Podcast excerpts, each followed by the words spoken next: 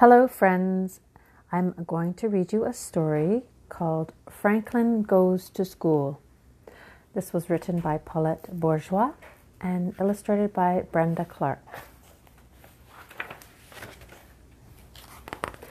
Franklin could count by twos and tie his shoes. He could zip zippers and button buttons. But Franklin was worried about starting school. And that was a problem because Franklin was going to school for the very first time. Franklin woke up with, his, with the sun. It's my first day of school, he told Goldie, his fish.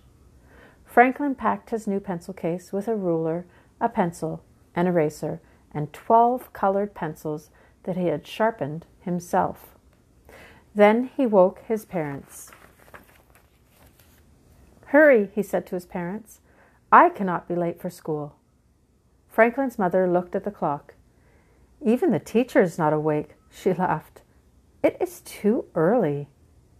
You must be very excited, said Franklin's father. Franklin nodded. It was so early that there was time to make a big breakfast. You'll need a full tummy to work at school, said Franklin's father. Franklin was not hungry. I already have a full tummy, he said. It feels like it's full of jumping frogs. Franklin's mother gave him a hug. I felt that way on my first day of school, but the funny feeling went away. Franklin ate a little. He double checked his book bag. Finally, it was time to go to school. Halfway to the bus stop, Franklin clutched his tummy. I don't want to go, he said. Franklin's father gave him a hug. That's how I felt when I started school, he said. Look, all your friends are waiting for the bus. There was a big crowd at the bus stop. There were brothers and sisters and mothers and fathers. Beaver was carrying his favorite book. I can read it, she said. All of it? asked Bear. Yes, she answered proudly. Franklin rubbed his tummy. Rabbit pulled out a brand new notebook. My big sister showed me how to write my numbers, he said. All of them? asked Fox. Most of them, boasted Rabbit. Franklin looked at his mother. I want to go home, he said. We will be here after school to hear about all the things you did today, she said. When the bus arrived, Rabbit grabbed his sister's hand and climbed aboard. Bear stood on the steps and waved goodbye again and again. Franklin hugged his mother, then his father. He kept hugging even after his friends had found seats. As the bus pulled away, Franklin looked out the window. He didn't know if he was ready for school. Do you think the teachers will yell? wondered Rabbit who jumped at loud noises. Do you think there's a bathroom at school? asked Beaver, fidgeting in her seat. I hope somebody has an extra snack, said Bear, who had already eaten his. Franklin did not say anything. The bus ride seemed very, very long.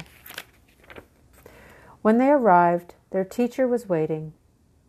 Mr. Owl said hello in a gentle voice he showed them where to hang their coats and where to sit. He showed them where to find the bathroom and offered everyone a piece of fruit. Then Beaver and Bear went to the reading and writing center. Rabbit went to the play kitchen, but Franklin stayed in his seat. What would you like to do today, Franklin? asked Mr. Owl. I don't know, said Franklin rubbing his tummy. I cannot write all the numbers like Rabbit can. I cannot read like Beaver can. Rabbit and Beaver will learn new things at school, and so will you. Franklin started to doodle. I can see that you are a very good artist, said the teacher. Franklin sat up taller. I know all my colors, too, he said. What color is this? asked Mr. Owl, holding up a colored pencil. It's a special blue, said Franklin. It is turquoise. Now you have taught me something, said Mr. Owl. Is there something special you would like to learn? There was so there were so many things Franklin wanted to learn that he had trouble deciding. Finally, he asked Mr. Owl to help him read his favorite book. Franklin made a building of blocks. He sorted the money in the classroom store and painted four pictures one for the teacher, one for himself, and two for his parents. It was a wonderful day. Franklin sat at the back of the bus all the way home. He bumped up and down. He was so busy having fun that he almost forgot to get off at his stop. His parents were waiting. How was your tummy? they asked. Franklin looked puzzled. It had been such a good day that he had forgotten all about his jumpy tummy. My tummy is empty, he said.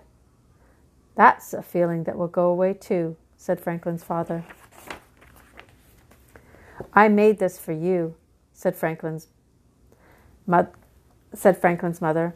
She gave Franklin his favorite snack, fly pie. And I made this for you, said Franklin.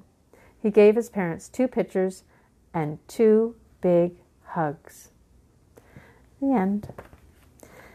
That story is good for you when you're just starting school to know that there are other people who are going to be afraid just like you and everybody has something that they can share and help other people feel good about.